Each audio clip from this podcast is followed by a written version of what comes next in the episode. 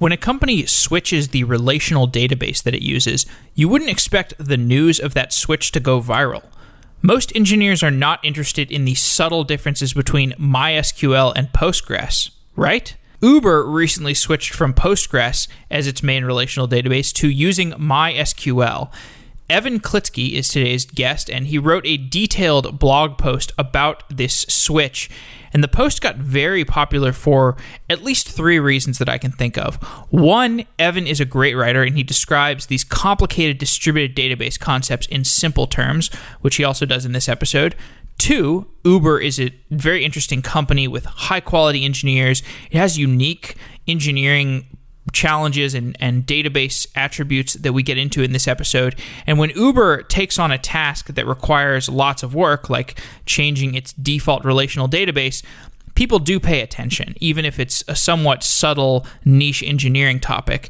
And the third reason is that MySQL versus Postgres sounds like the type of divisive topic that people should get emotional about, for the same reason that people get tribalistic about React.js versus AngularJS or Kubernetes versus Mesos and so on.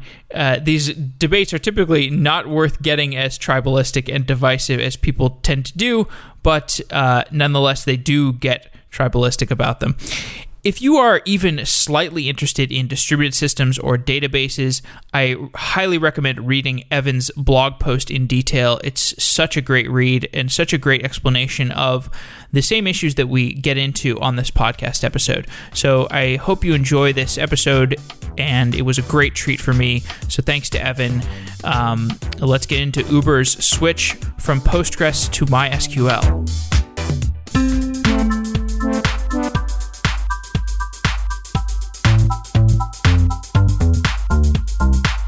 Evan Klitzke is a software engineer at Uber. He recently wrote about Uber's migration from Postgres to MySQL. Evan, welcome to Software Engineering Daily. Thanks for having me, Jeff. Let's start off by talking about Uber's database workloads in the abstract. What are the ways in which Uber's database workloads are unique? I think that our database workloads are actually pretty similar to most other people's database workloads. We generally have the same requirements as other people. The one thing that might be a little bit different is that we have a pretty high write-to-read ratio. And what I mean by that is when people open the Uber app, they're generally opening it so that they can take a trip. And when they take a trip, that requires writing to the database. And so a lot of other people have like lots of reads happening, and we have more writes happening. I see. So in contrast with something like Facebook, where you have to read all this data in order to load the news feed, or Twitter to load all your tweets. There's not as much of that in Uber. Okay. So what does Uber need from a relational database? So again, we have kind of the same requirements as other people. We want something that's powerful, that has like good high availability features and is fast. And so I don't think that our needs are actually that unique. Okay. What kind of data is stored in those relational databases? So in the relational backend, we've got all of the trip information, client information, driver information, like metadata about cities, that type of stuff. Okay. Do you have other types of databases, or do you use exclusively relational databases? Yeah, we've got a lot of different databases. So we've got other types of databases where we use more for caching information. So for instance, like in the real-time dispatching system, we persist like the state of jobs and stuff that are happening. But our relational databases, what they're generally storing is they're storing this business information, so like trip information and user information. A place like Uber has a bunch of different teams that are working independently on a variety of different services. Is there a need to standardize on a specific relational database, or can you just say, all right, every team can do whatever they want as long as their service meets this SLA. You know, we don't care what database they're using. Yeah, so we do let people choose the database that they want depending on their use case. However, if their service is going to have a certain load, then we require that it be one of a few things. And the reason for that is because from an operational perspective, it's easier to guarantee developers here that we can give them the support that they need for the scale that they need, if it's one of a few things that we understand really well. So you do want to standardize on a specific relational database. Yeah, that's right. So if the scale is at a certain point, we require that they be on MySQL or kind of our in-house thing. Schemaless, and there are some other use cases that we have, but yeah, we do require that they fit into one of a certain number of databases. Okay. Before we get to talking about Postgres and MySQL in the gratuitous detail that you wrote about them in, there's a feature of relational databases called multi-version concurrency control that I'd like to level set by discussing a little bit. What is multi-version concurrency control? So multi-version concurrency control, it's also called MVCC, which is just the initialism for it. It refers to the property that you can have different versions of the data in the database, and there might be different transactions in the database that see different versions of something. So there's multiple versions of data, and concurrently, different things can see different versions. What types of problems does that MVCC solve? So what MVCC gives you is it gives you stronger consistency in the database, in the sense that if you have a transaction that's running, you're guaranteed that it will have a consistent view of the data throughout the transaction. And that just kind of makes the burden for a developer a little bit easier to reason about. So an example would be, if you've got a transaction open that's viewed user information out of a user row, you're guaranteed that for the course of that transaction, that information won't change. Like the user won't get deleted, it won't be changing in some unexpected way. And so it generally makes it easier to reason about the database. Okay. And what kinds of data structures do we need in our database to implement multi-version concurrency control? So what you need is a version for every row, and you need for each transaction, you need to know the maximum version that it's allowed to see. Okay. So we'll come back to MVCC, but let's start to talk about the selection of databases. Why did Uber initially choose Postgres for its relational database? So we actually didn't initially choose Postgres. When I started the company 4 years ago, we were using MySQL, and the reason that we decided to switch to Postgres at that time was Postgres had better support for online schema changes. So the problem that we were running into was that we had these pretty big databases, and then we'd need to add a column to a table, or we'd need to add a new index to a table, and MySQL had pretty poor support for doing that while the database was online. And Postgres had really good support for that, and so there are a number of reasons that we changed, but I would say that was the most important one. Mm. So you had a rapidly evolving schema, and Postgres was better than MySQL for that rapid schema evolution. Yeah, exactly. Okay. So has Uber's architecture evolved significantly since that choice of Postgres? Have you settled on the type of schema that you need so that you don't need that rapid schema update feature as much anymore? We still have that requirement. There's a lot of developers at Uber who are developing all kinds of things, and lots of times they don't know at the beginning what schema they need, or they think they know what schema they need, and it changes over time. So that's still a requirement that we have. So it's still a requirement. I guess we'll get into how you deal with that today. Is your ability to deal with that is probably related to schemaless? Yeah, it's partially schemaless and partially that there are other tools that don't come with MySQL, but that are broadly used in the community that assist in this online schema change. Okay, all right. Well, we'll get into those later on, but what were the limitations that you began to encounter with Postgres? So you started with MySQL, you said, okay, we need more rapid schema evolution, we're switching to Postgres, and then more recently, you've made this blog post where, oops, we need to switch to MySQL. What were those limitations that you began to encounter with Postgres? So the main limitation that we encountered kind of right off the bat was worse performance, and that came in a number of ways. So when we switched from MySQL to Postgres, we did it by adding more total database servers under Postgres, and they were more powerful database servers. And we weren't getting the performance that we wanted. In fact, we were getting worse performance with our MySQL cluster initially. And we had to correct that by adding more servers. So we got worse performance, and we also had worse connection scalability. So having the backend create lots of connections to the database, even if those connections were idle a lot of the time, that had higher overhead than we were hoping that we would get. So as we get to talking about why that is, in Postgres, row data is immutable, and it will become evident why this is relevant to the conversation. But could you first explain what that means? What does it mean to have immutable row data in a database? Yeah, so Postgres calls its rows tuples, and they're generally mutable. And so what that means is if you have a row and the row needs to update for some reason, like you've got an update statement that runs in the database that's going to change a row. Instead of actually changing the row on disk, generally what Postgres will do is it will create a new copy of the row, a new tuple. And so it's immutable because rather than changing the old row, typically what happens is a new row is created that's a copy of the old row plus the changes that need to be applied to it.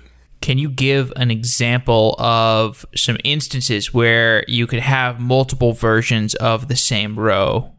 So almost any time that you do an update to a row, a new copy of the row will be created. There's an exception called heap-only tuples, but that's kind of a corner case. So typically what happens is you've got a row, you do an update, a new version is created, so now there's two versions. You've got the old version, and you've got the new version. And that old version will persist for as long as there are transactions that need to reference the old row for MVCC purposes, or until the auto vacuum process runs in the database. So you'll have it either when there's MVCC or when vacuuming hasn't yet happened in the database.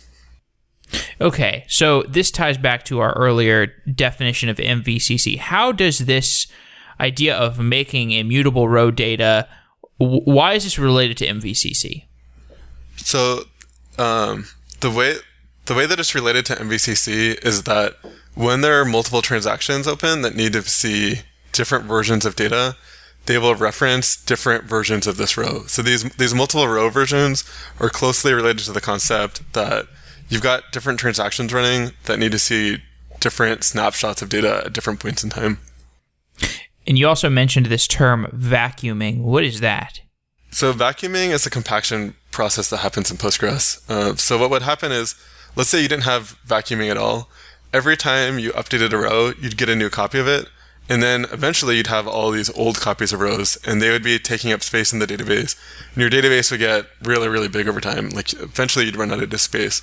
So vacuuming is a process where the database goes through, it finds old versions of rows that are no longer referenced by anything, and then reclaims the space that those rows take up. Okay, so it's the garbage collection process.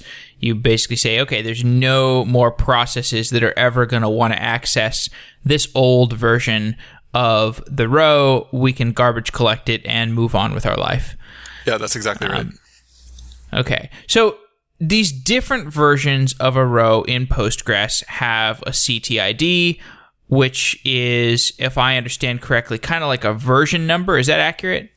It's not exactly a version number. What the CTID is it's a way to refer to like exactly where on disk something is. So what the CTID encodes is it codes what file in the database this row data is stored in, and then essentially what offset within the file something is at. So the CTID is what Postgres uses to actually locate the copy of a row. I see. Okay. So in what ways does this strategy of tracking the row with CTID, how does this negatively impact performance? So there's nothing ipso facto wrong with using CTIDs to locate rows.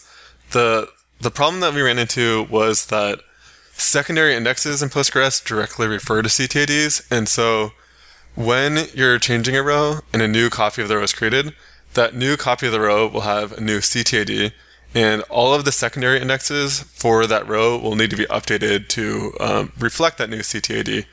And so that causes this problem that I called in the blog post write amplification. Okay. And can you give an example for how this problem can occur? How does this secondary index update problem manifest in reality?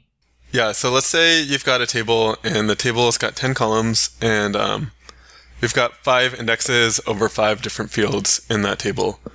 if you were to change a row, and so you're going to change one column in the row, and that one field in the row is covered by an index. Logically, what you'd expect to happen is, well, we've got to write out the new row data for this new row tuple, and we need to update the secondary index on the field that was actually changed. So that would be like two logical updates. However, what actually happens is, when this new row is created, the new row has a new CTID, and so all five indexes need to be updated to reflect the new CTID. So rather than two logical changes, you've got six logical changes in this case. And so that requires more writes to be happening to disk, and more activity generally is happening within the database. Okay, so how often does this occur, or how often was this occurring within Uber's Postgres databases? So the extent to which this is a problem really depends on how many indexes you have in your tables. So the more indexes you have, the more this write amplification occurs.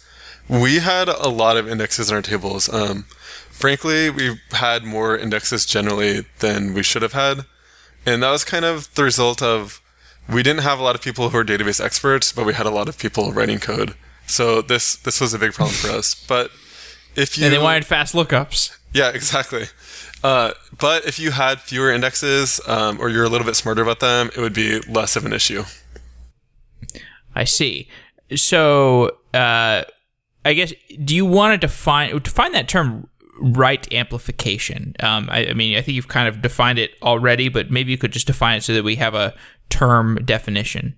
Yeah, so I actually got the term from, this is something that people talk about with SSD disks, and what they're talking about is you want to do like a one byte write to the SSD drive, and instead you have to write out an entire block, so you have to write out, say, 4 kilobytes of data. So you've got 1 byte logical change and then a 4 kilobyte like physical change that's actually happening. So I kind of appropriated that term, and so what I'm using it to refer to is the fact that you've got a small logical change, and that manifests in a much bigger physical change in terms of the amount of data that needs to be written out to disk. Okay. So when you identified this problem, I mean, you just mentioned that you could have solved it with, well, you said you could have made it less bad by having fewer indexes. Why didn't you just, cut down on the number of indexes? We tried to do that, but for one thing, it's generally really scary to drop indexes because, like, you might need the index. What if you drop the index and then everything gets really slow? If you drop an index and then you need to recreate it, recreating the index is a relatively expensive process, so that's difficult to do. And again, we kind of had this problem where there were more people writing code that interacted with the database at the company than people who really knew how to, like, operate this database and administer it. Mm-hmm. We should also talk about replication. Postgres has this write-ahead log for database changes that is relevant to the replication process.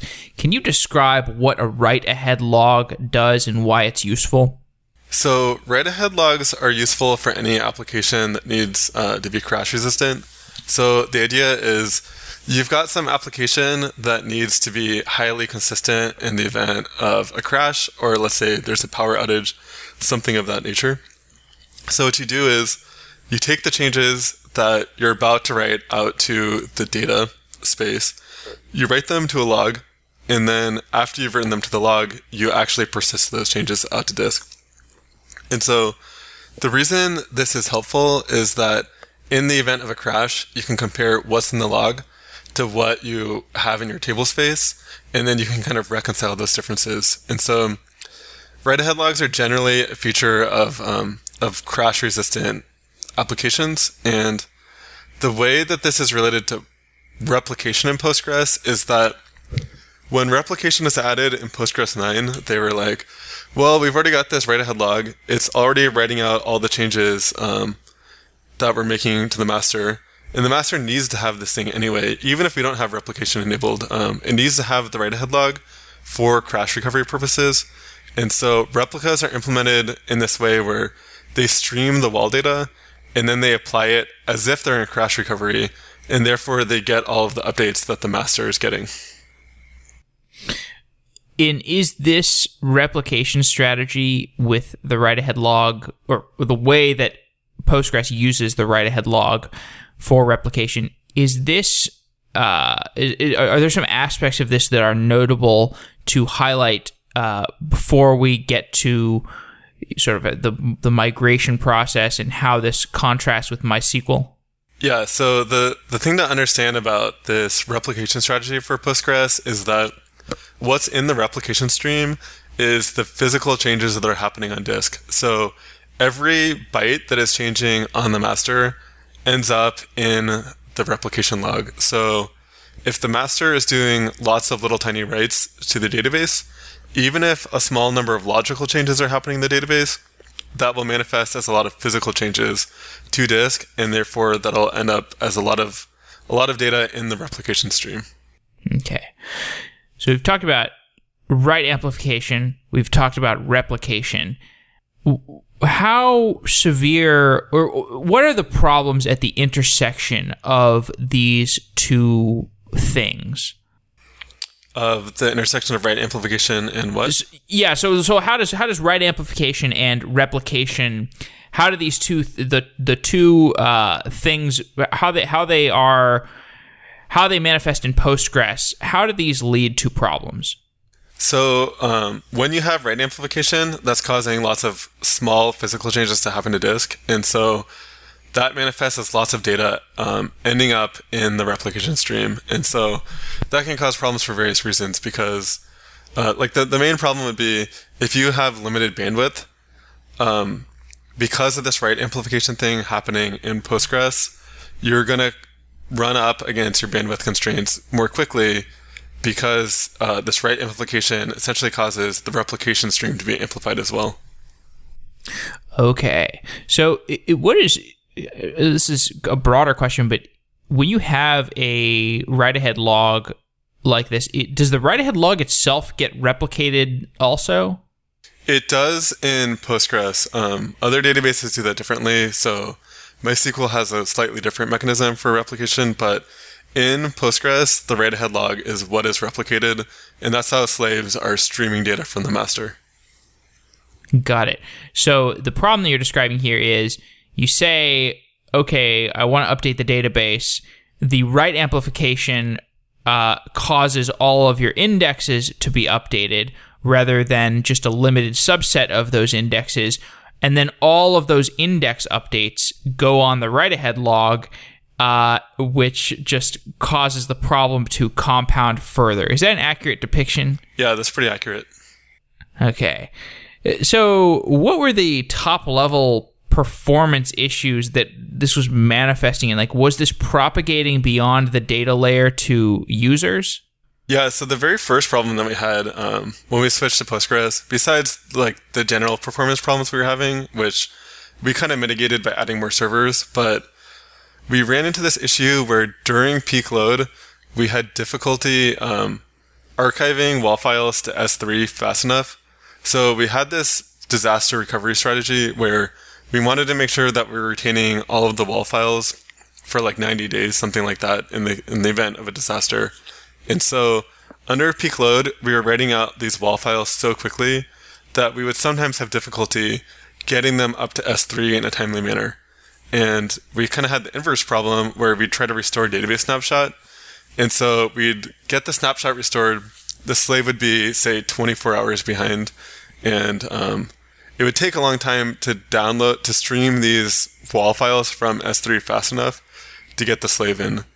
And then kind of the last problem that we're having, and this is the one that impacted users, but when we were getting these replication delays, it would cause our delayed task layer to fail for a couple different reasons. One would be if the replication stream was actually delayed. The other would be if there were queries canceled because of this MVCC problem on the slaves. And so what would happen would be if these tasks get delayed, then they get canceled and they get requeued. And the main one that we cared about from a user experience perspective was billing. So under peak load, what would happen would be billing would get delayed because we get all these database errors. And then we wouldn't bill someone's credit card for, say, like 12 hours, or in some extreme cases, up to 24 hours. And users don't care about that too much, because if you take a ride in Uber and your credit card, it takes a while to get billed. Most people like don't mind that too much, but drivers really care, because we can't pay drivers until we bill the user. And so if we're not processing trips for 12 hours, that means that drivers who expect to have made some money during their shift aren't getting paid in a timely manner, and they're relying on that money for their bills or whatever it is that they're doing in life. And that's something that really impacts them in a negative way.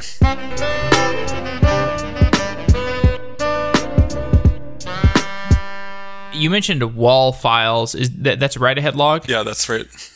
Interesting. So, and I think you kind of touched on this just now, but you've discussed how write amplification and replication, this problematic overlap becomes particularly severe when we're talking about replication across data centers. So explain why that is.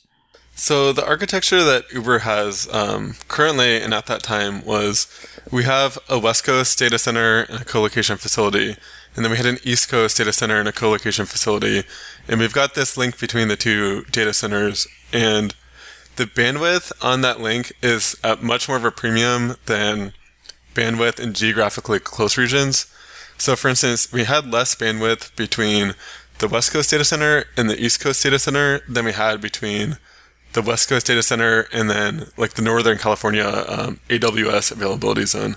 And so at peak load, when we're generating lots of these write-ahead log files, we would sometimes have difficulty keeping the replicas on the East Coast up to date with stuff in the master, just because there's less bandwidth.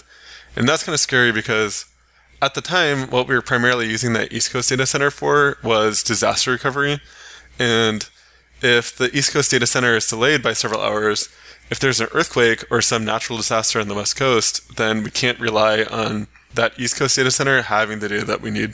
So a separate issue beyond this stuff that we're talking about with the write-ahead log and the write amplification and the replication, a separate but related issue is this bug that you ran into in Postgres 9.2 that led to data corruption. And this was a bug. It was not an explicit part of the Postgres feature set, but because of the way that Postgres replicates and then the write amplification, this event alerted you to the idea that a bug in Postgres actually can become unreasonably dangerous. Is that accurate?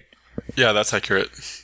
Okay, so explain why that is. Like, why did this bug have the potential to corrupt so much of the database hierarchy? So what happened was, we ran into a bug in a particular version of 9.2 where we had promoted a slave to become a master using this timeline switch feature. And in whatever version of Postgres we're using, there was this bug where some of the slaves would either skip or double apply some of the write-ahead log statements. I forget which one, but in either case, the slave would be slightly out of sync with the master. So the way that this would manifest would be, you would do select star from users where ID equals 10, and you'd expect to get one row back, and you might get two rows back because of these misapplied WAL statements. So the reason that this was really scary to us is indexes in a database are organized as a B-tree, and occasionally what happens in a B-tree is you need to rebalance the nodes. And when you rebalance the nodes, kind of all the internal pointers to things are being shuffled around. So because the write-ahead log happens at this physical layer where it's saying exactly what bytes to be writing out to the database, we are concerned that if there is corrupted data in an index and one of these rebalancing operations happened, it could cause an entire database index to get corrupted. And that would be really scary, because that would completely break all the queries on that table.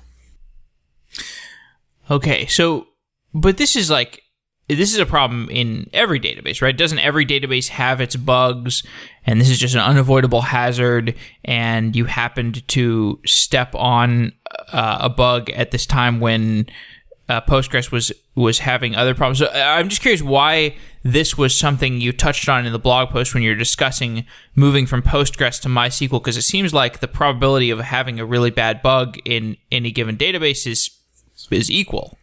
Yeah, so it's definitely the case that all databases have bugs, and in fact, anyone who's used MySQL, particularly like with MySQL 5.0, they've run into lots of bugs and lots of replication bugs. The thing that made me call this out in the blog post was because replication happens at this physical layer in Postgres, if you have an error in that layer, it has much more potential to like completely corrupt the on-disk format of the database, whereas other databases like MySQL, they do replication more at a logical level. And so there are certainly bugs in MySQL's replication, but in my opinion, those bugs are less likely to manifest as a completely corrupted index or a completely corrupted database. Got it. So we're still talking about Postgres. Eventually, we'll get into MySQL and the migration there. But there were a couple more problems that you dealt with. So there was this issue you had with Postgres with the lack of replica multi-version concurrency support. Explain what that is. So the way that I think about it is you've got these replicas and they can serve read queries. And so even though you're doing these read queries and they're not modifying data, they still have transactions open if you're in, like, say, repeatable read transaction isolation level. So there's still transactions happening on the slaves, and they still need MVCC even though updates aren't happening. And meanwhile, there's this replication thread, and it's applying updates to the database. So the problem that happens is that the replication thread has an update that's going to change data on disk, and a slave has a read transaction open that needs a strongly consistent view of that data. So to support MVCC, the Postgres slaves don't really know how to do it. So what they know is that they know there's this transaction that needs to be able to see this version of the row. And the replication thread is going to change the data on this row. So what I'll do is I'll just pause the replication thread until the transaction completes. And that's bad because that's preventing replication updates from happening to the database. And if that happens for too long, the slave will kind of fall behind. And so what Postgres does is, in this event, after a certain amount of time has elapsed, it will just kill the transaction that's blocking the replication thread. And that results in you getting lots of queries canceled and lots of errors in database transactions. Okay, how bad is that? What are the consequences of a transaction being killed? Does this propagate to the user experience? So typically what will happen is in your application, you'll get like a connection error on the thing. So for Uber's use case, we don't really do any, or at least we don't do very many real-time database updates while you're using the app. So your app experience won't be too affected. But it really propagates into this like delayed task queue layer that I was talking about. And so that's where you run into these issues where we can't bill people for trips or whatnot. And kind of the reason that was happening a lot for us was that to bill a trip, what you need to do is you need to calculate the fare, which involves doing a lot of math on all the trip points. We have to correct the trip points in some cases for GPS error, potentially. We might need to go out to a third-party service to do billing. We might need to send emails. There's like a bunch of things we need to do that can take a long time. And so if the code isn't structured properly and a database transaction is held open during one of these things that can take a long time, that can cause this problem where the slaves start like getting query conflicts with the replication thread. Those transactions start getting killed, and then these tasks are getting killed. They get re-put into the task queue, and then things start backing up, and then we can't bill people, for example. Okay. So let's talk about how MySQL differs from Postgres. I think the first place to start is how the on-disk representation of data in MySQL compares to that of Postgres. What are the points of comparison there that we should point out? So there are two things I talked about in the article that I think are like the two really important differences. The first is that in MySQL, secondary indexes don't point directly to where data lives on disk. Instead, secondary indexes contain the primary key information. So there's a layer of indirection in the secondary indexes. The other is that most data in MySQL is not immutable. It can just be changed in place. So when you do an update, in most cases, instead of like moving data around, MySQL will just change the data in place. Okay. And how does this change the average case performance for lookups between MySQL and Postgres? So it's not too related to lookups. It's more related to writes. But because there's this extra layer of indirection, in the worst case, MySQL is actually worse than Postgres. But there's this trade-off because it makes writes faster, and there are some other mechanisms that MySQL has, like the buffer pool, that can kind of like offset this read problem. Okay. What about multi-version concurrency control? How do the strategies differ between MySQL and Postgres when it comes to MVCC? So with respect to MVCC, you still need to have multiple versions of a row around in MySQL. That's just like the nature of MVCC. If there's multiple transactions that need to see multiple versions, you need to keep those versions around. But because MySQL will generally do this update in place in the data, there's less data gets propagated into the indexes when you're doing writes to the database. And what about the write amplification problem? Does this still exist in MySQL? It does not really exist to that same degree, because what happens in MySQL is, kind of going back to that previous example I had, you've got this table, it's got 10 columns, and 5 of the columns are indexed, and you're changing a field that's covered by one of the indexes. MySQL needs to like update the row data, and then it needs to update that one index that's affected, but the other indexes don't need to be updated, and so you don't have the same write amplification because your logical changes directly manifest in the same number of physical changes. So what about that problem that you experienced with the bug in Postgres, which was worsened by the replication strategy of Postgres? How would that differ in MySQL? So what happens in MySQL when you have replication problems, because they still happen, there's still bugs in MySQL, but updates in the replication stream in MySQL, whether you have statement-based replication or row-based replication, they happen more at the logical level. And so in MySQL, you might be missing a row, or you might have 2 copies of a row, but you won't have a problem where an entire index is corrupted because like some bytes are shuffling around a disk. The slaves like logically apply the updates, and so they will keep the indexes in a consistent state, even if bad data is being sent over the replication stream. Got it. So we have started talking about how, it's advantageous for Uber to move to MySQL. Before we get into like how the migration actually took place, were there any other advantages that we haven't discussed yet for Uber's migration from Postgres to MySQL? Yeah, there are kind of 2 other key things. One was this connection scalability problem. So we just generally found that you can have like thousands of connections open to MySQL. If they're idle, that's not a big problem, but that's a lot more of a problem with Postgres. So that made it a little bit easier to scale our application. And the other one was that we found it's a lot easier to upgrade MySQL versions than it is with Postgres. Got it. The updates. Okay, that was something we didn't touch on. Yeah, you did mention in the article that there were some issues with Postgres upgrades. So how did this migration actually take place? You decided that, okay, Postgres has these problems, MySQL doesn't have these problems, we're going to migrate from Postgres to MySQL. And then how did that migration actually take place? It sounds really difficult.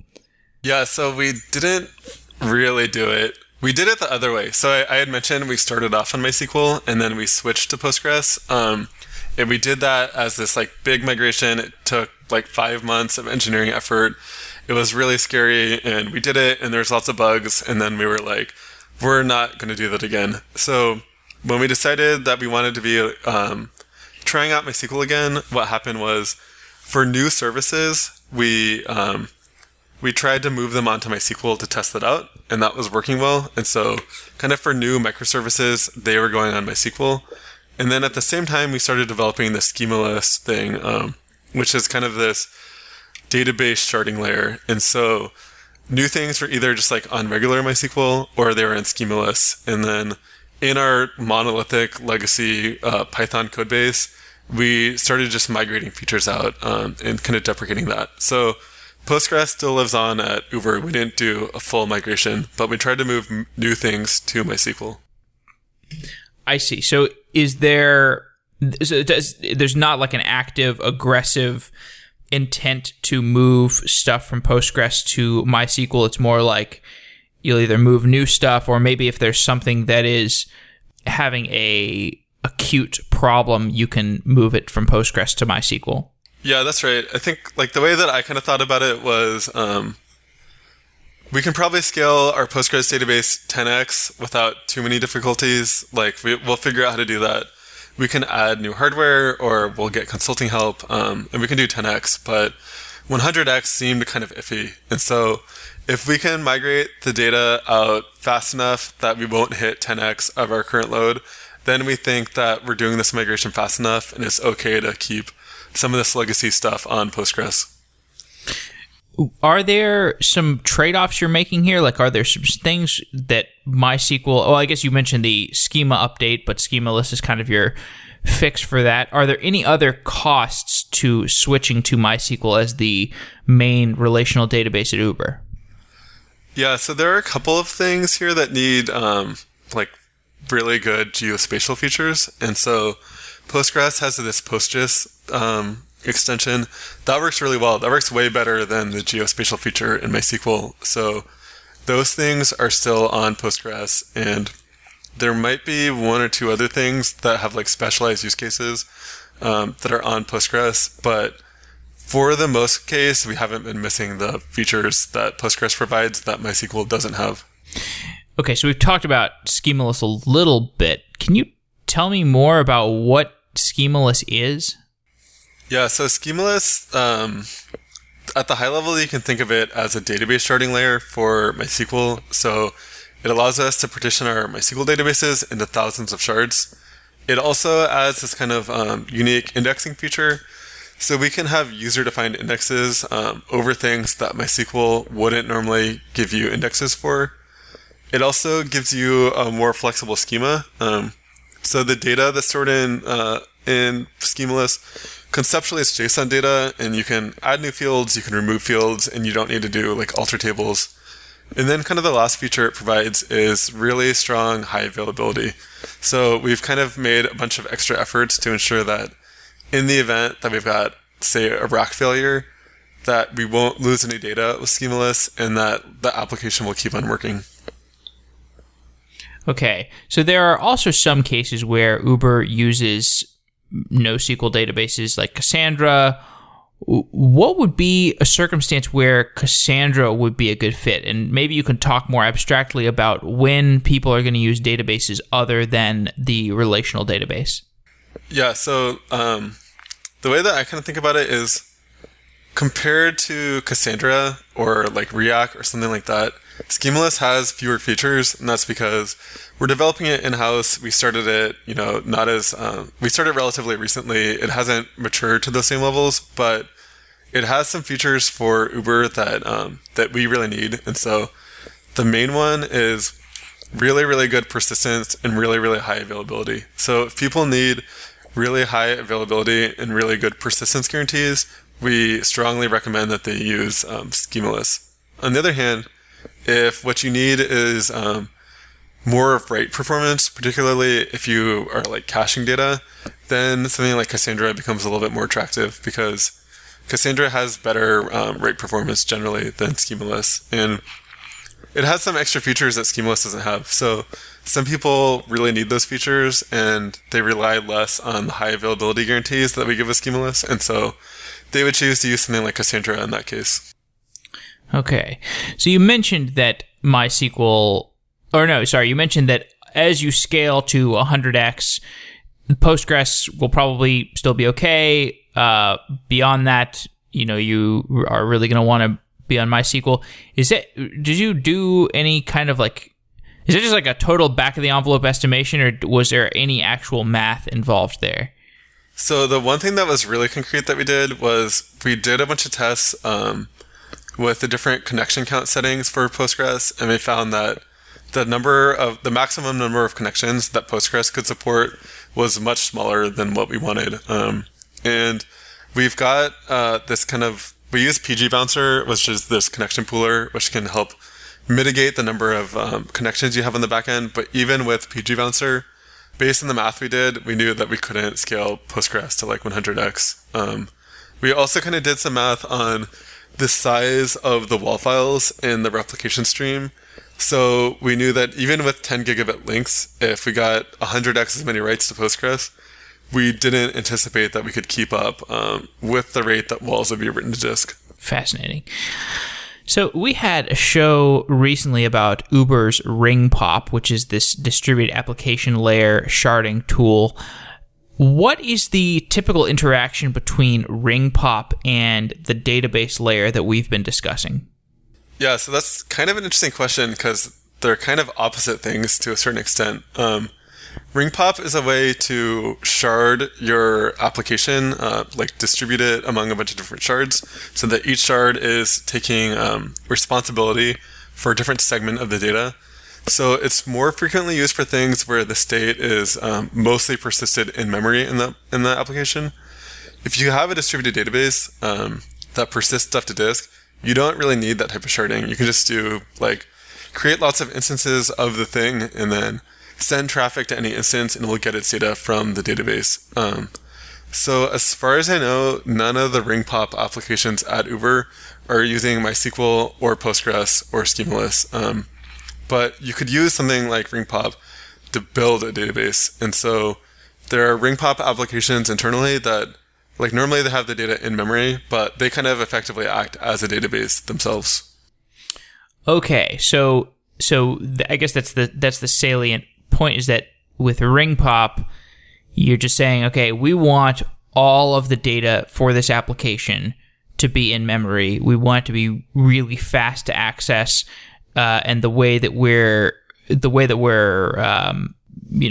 getting that done in an economical fashion is we're kind of doing a peer-to-peer distribution among the different application instances. Whereas with an application where you're using a database, you might be saying, I guess, okay, there's going to, you know, maybe we'll have some a little more latency perhaps with the access of the data, but at least we won't have to do this peer-to-peer sharding stuff. Is that an accurate depiction of the two different types of applications? Yeah, I think that's accurate. I mean, they're both kind of sharding things in different ways. So like a place that we use RingPop a lot is in our real-time dispatching system. So the problem would be like, you've got a city, you've got all these drivers in the city, you've got all these clients who are trying to take trips, and you need to split up that work among a number of different servers. So RingPop helps you do that. And you're mostly keeping that data in memory. But on the back end, when you've got as many users as we have, or trips, that type of thing, you are persisting the data in the database. And so you don't need to like assign different users to different worker processes. Any worker process can handle the request for any user as long as the database can give back that user. Okay, so when you're talking here about the RingPop application of the dispatch system, is the challenge here really that you've got a problem to solve that requires both a lot of data, it requires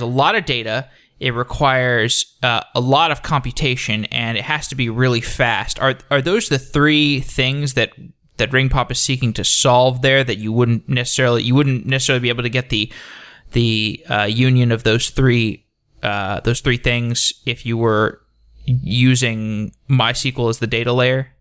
Yeah, that's right. And even in that RingPop system and the dispatching system that we have, we might still use a database, but that's purely to like persist the data in the event of a failure. So if something really bad happens and a bunch of machines crash, you might want to be able to restore the state from a database, but the database wouldn't be used to like be sending it queries to service requests. That's really fascinating.